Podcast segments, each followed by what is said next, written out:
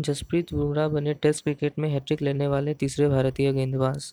तेज गेंदबाज Jasprit Bumrah test cricket में hat trick लेने वाले तीसरे भारतीय बन गए हैं।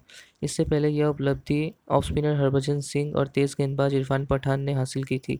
जसप्रीत ने यह रिकॉर्ड दूसरे टेस्ट में वेस्टइंडीज़ की पहली पारी के दौरान डेरन ब्रावो शमर ब्रुक्स और रॉस्टन चेस को आउट करके बनाया।